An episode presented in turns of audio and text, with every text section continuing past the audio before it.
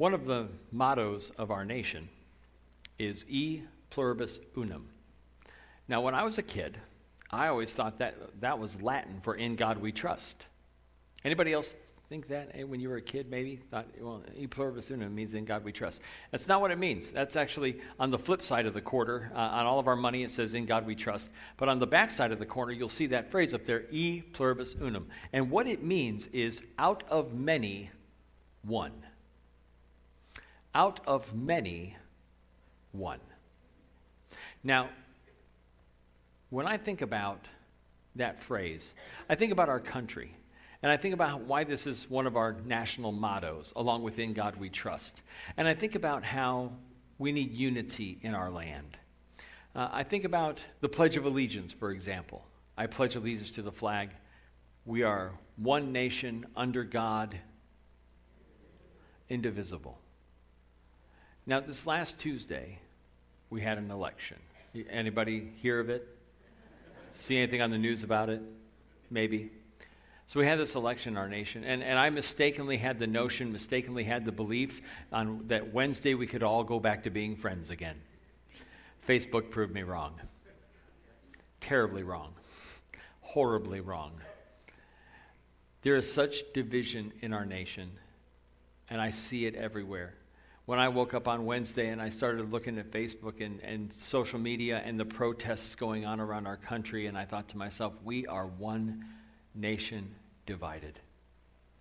We are one nation at each other's throats. I think about how, you know, we, we, uh, we have divided ourselves along racial lines, we have divided ourselves along political lines, we have divided ourselves along geographical lines, we have divided ourselves. And I think to myself, this should not be. I think to myself, how, how did this happen? How are we so divided? what happened to our indivisible nation. You know, we, we all have our personal preferences. We all have our political candidates and our political leanings, and we have our political parties and, and all these different things. Yeah, we got all this going on, and we are so divided as a nation. And it scares me. It worries me to be this divided as a people. Um, I, I, I know that we're all different in this country. And, and let's face it, we are. We come from different places. I've always heard, how many of you ever heard that America's a melting pot, right? Heard that phrase before? We're a melting pot. We've come from all over the world, and we've come to here, live here in America. And, and people have come from every continent on the planet, except for Antarctica, and we just ship penguins in from there. Um, but we have people from you know Africa and Asia and Europe and South America and Australia and North America. People from everywhere come to America. Some come of their own desire because they want a better opportunity or they want freedom, they want liberty. Some people were forced to come here. And we have all these differences. We're, we have different ages, genders, different preferences and opinions, and they've divided us terribly divided us. And we have lost sight of the most important thing. Because not only do they divide us as Americans, but I've seen that they have divided us as Christians. I've seen people in this room with one another who are here in this room today lash out at other people in this room who are here today, whether they were in the first service or this service. I've seen people lash out at one another. I've seen, eh, I've seen people, you know, load up on, on their favorite news channel as, as ammunition against one another in, in the church.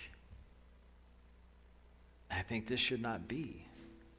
This is not why Jesus died. Is this what Jesus died for? Was a divided church? And the answer is no. And so we have all this division in our land, and it's infecting the church. And not just the Church Universal, but it's affecting GFCC. And that worries me and that scares me because I know that that's not what Jesus wants. And so I, I, I, I listen to the news and I, and I watch Facebook and I just shake my head in disbelief. That because of the button that I pushed on Tuesday, I've had people who don't want to be my friend anymore. And, and you do too. I've seen so much ugliness on TV and on social media, even among fellow believers. And it's because we've lost sight of the most important thing. And that the most important thing is the most important thing. And so you may be asking yourself, okay, Sean, well, what is it? What is the most important thing? What is the most important thing? We'll get to that in a little bit. I made a decision this week. I decided to put the series on James on hold. I decided that we were going to talk about unity today, unity in the church. And I can think of no better passage of Scripture than John chapter 17, verses 20 through 26. If you've got your Bible, please turn there. If you didn't bring your Bible, you can grab one out of the chair in front of you. It looks like this it's on page 766. Or you can use your favorite app on your uh, tablet or smartphone. However, you can look this up, please look it up. John 17, 20 through 26. And today we're going to talk about how we can be one and why we need to be one. Why we need unity, because there's some very good reasons for unity in the church, that we need to be united, that we need to be unified, and we need to have unity in the church. Some very good reasons for it. And we're going to get into those in just a minute. Now, John 17 is Jesus' longest recorded prayer in the Bible, in the Gospels. We have John chapter 17. And in John 17, Jesus prays for three things. First, he prays for himself that God would give him strength uh, to endure the cross because that's where he was going. He was going to die for the sins of the world the very next day. And that's exactly what Jesus did. This is the night before he was crucified, the night before he went to the cross. And he went to the cross and he suffered and died for our sins, that whoever believes in him will not perish but have everlasting life. We'll talk about that in a minute. That if you'll believe in Jesus and repent from your sins, confess your faith, and get baptized, God will forgive your sins. He will wash you clean in the blood of the Lamb, and you will have the promise of eternal life and the fulfillment, the, the filling of the Holy Spirit. That's what it says in the book of Acts. And so when we put our faith and trust in Jesus, He forgives our sins and changes our lives and our destiny. And so Jesus, the night before He goes to the cross, is praying for Himself, and then He prays for His disciples those who were around him at that time, his disciples. And he praying that God would give them strength and that they would be bold and brave and that they would preach the word and that God would sanctify them by the truth. And Jesus says, Your word is truth, that the word of God is the truth of God. And then he prays for us. Did you know that the night before Jesus died, you were on his mind? I was on his mind. He prayed for every single one of us the night before he was crucified. And we find this part of the prayer in John 17, verses 20 through 26. And I want to take this in three little chunks. We're going to look at verses 20 through 23, and then we're going to look at verse 24, and then we'll look at verses 25 and 26. And we're going to talk about what these verses mean, and then we're going to apply them to our lives here at the church. And then we have a challenge for you and then something special we're going to do in just a little bit. So let's look at John 17, verses 20 through 23. And this is what Jesus prays. He says, My prayer is not for them alone. He's talking about his disciples. I also pray for those who will believe in me through their message. That's us. That all of them may be what? Father, just as you are in me and I am in you. May they also be in us so the world may believe that you have sent me. I have given them the glory that you gave me, that they may be what? As we are. I in them and you in me. May they be brought to complete what? Unity, to let the world know that you sent me and have loved them even as you have loved me. There are two things that Jesus wants us to know. There's two things that Jesus wants in the first part here. One, Jesus wants the world to know that the Father sent the Son, and Jesus wants the world to know that the Father loves the world. And how does this happen? It happens when we are one, when we are united. When we are one in the church, and when we are united in the church, we testify. Our testimony is that the Father sent the Son, Jesus Christ, and that the Father loves the world. That's what Jesus said. That if we will be one, if we will be united, just as God the Father is united with God the Son, if we will demonstrate that kind of unity in the church, then the world will know that the Father sent the Son and that the Father loves the world. And what more do we have to say to the world other than that God loves you and that He sent His Son Jesus to die for you? That's what it's all about, right? Amen? And so, if we are disunited, if we do not have unity in the church, if we do not unify in the church, then we betray this message. Because let's face it, we all come from different places. We have different backgrounds, we have different religious backgrounds, we have uh, different people from different churches who have come here over the last several years. We have different ethnic backgrounds. We have people from different places. We have people of different colors. We have people uh, of different um, genders. We have all kinds of differences. There's all kinds of things that can make us divided. But through Jesus Christ, what he prayed for the night before he was crucified, the thing that he prayed for was unity. That even though we have all these things that may divide us, we are called to be one.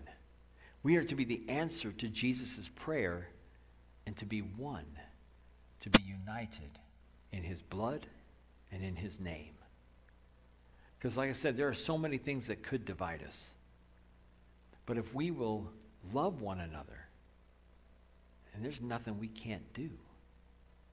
In John 13 35, Jesus said this By this, everyone will know that you are my disciples if you what? Love one another that if we will have this agape love, this unconditional love for one another, if we will love each other deeply from the heart, as the Bible says, this unconditional kind of love, that it doesn't matter who you voted for, it doesn't matter where you live, it doesn't matter what candidate you support or don't support, it doesn't matter if your candidate won, it doesn't matter if your candidate lost, it doesn't matter if you didn't vote at all, it doesn't matter how old you are, how young you are. It doesn't matter the color of your skin. It doesn't matter any of that stuff. It doesn't matter because I love you unconditionally. Because Jesus loves us unconditionally. And we are called to love each other the way that he loves us. And the world, he says, everyone is going to know that we are his followers, that we follow Jesus. Everyone's going to know that if we love each other if we really, truly, deeply love each other. And get out of our way if we do that, because nothing can stop us if we will be united in the love of Jesus. There's an old slogan I came across in a commentary, and I love this. When the church is one, the world will be one. If we want to win people to Jesus, we have to be one in Jesus. Does that make sense? It makes a lot of sense to me. Because the world looks at people who fight and says, just like everyone else. The world looks at churches that fight with one another and say, I don't want anything to do with that. I mean, why would anybody want to come to a church where people hate each other? That doesn't make any sense, does it? Why would people want to go to a church where people are fighting and bickering and quarreling all the time? You can get that at home. But if you can come to a church, if you can come to a church where people truly love each other and care for one another and encourage each other and build each other up and forgive each other and sometimes even bear with each other, if you can come to a place where you will be loved and accepted and welcomed and cherished and encouraged and built up, why wouldn't you want to be there? Why would you want to go anywhere else?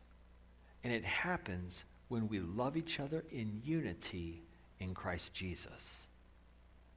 Let's keep going. Look at verse 24.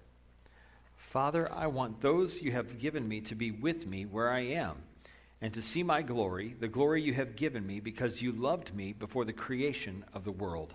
Now, what's interesting there is that there's a, a little bit of theology that we need to re- recognize that Jesus was with the Father before the creation of the world. Jesus is not a created being.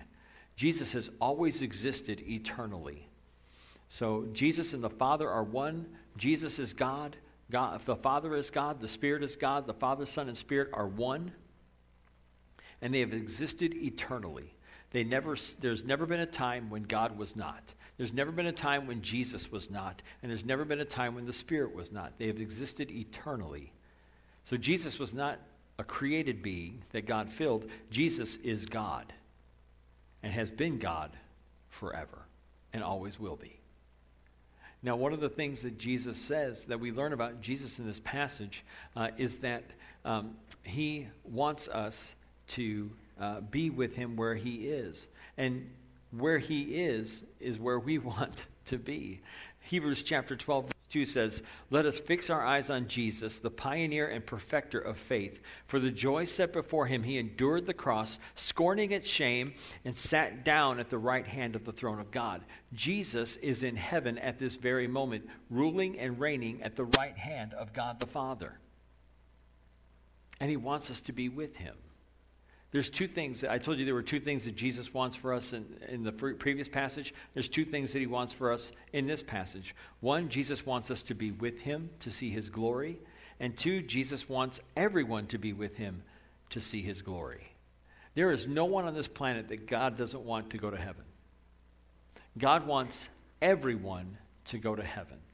The Bible tells us that God desires that no one should perish, but that everyone should come to repentance. God wants everyone to be saved, everywhere.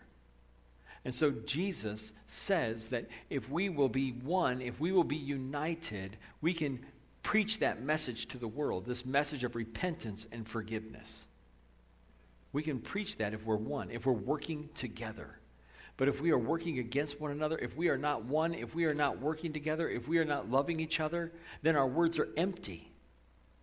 And again, why would anybody want to go to a church that is always bickering and fighting with one another? But if we are one, and if we love each other deeply from the heart, if we care for one another, and if we build each other up, this is a, we, we won't have enough room for everybody who wants to be here. Because that's what people are longing for, is that love and that acceptance and that welcome and that friendliness. And we do a good job of that. But there's times when we don't. We need to work together. And that means sometimes we got to look past some of those things that will divide us in order to find and focus on the most important thing.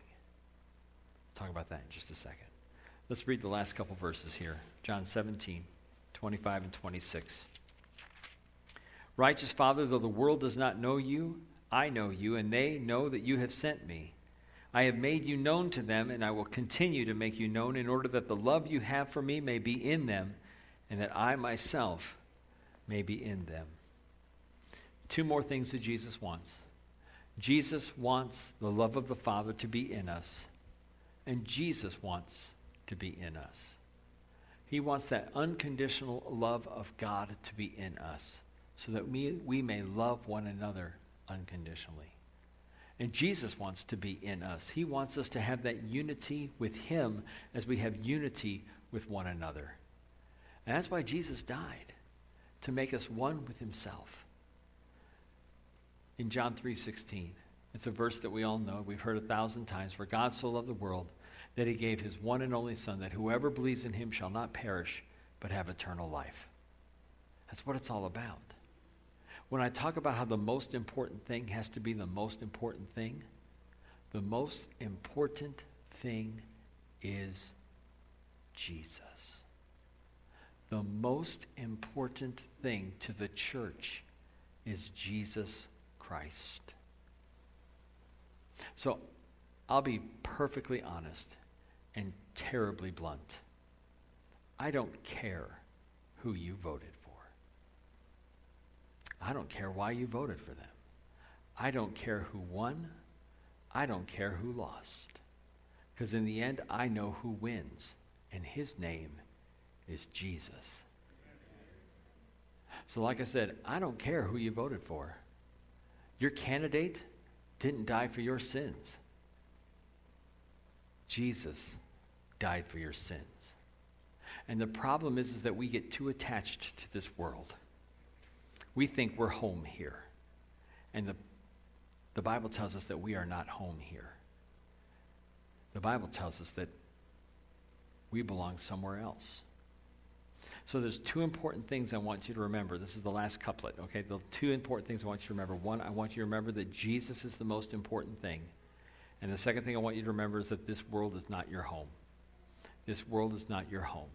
Philippians chapter 3 verses 18 through 21 says this. For as often I have often told you before, and now tell you again, even with tears, many live as enemies of the cross of Christ. Their destiny is destruction, their God is their stomach, and their glory is in their shame. Their mind is set on earthly things, but our citizenship is where?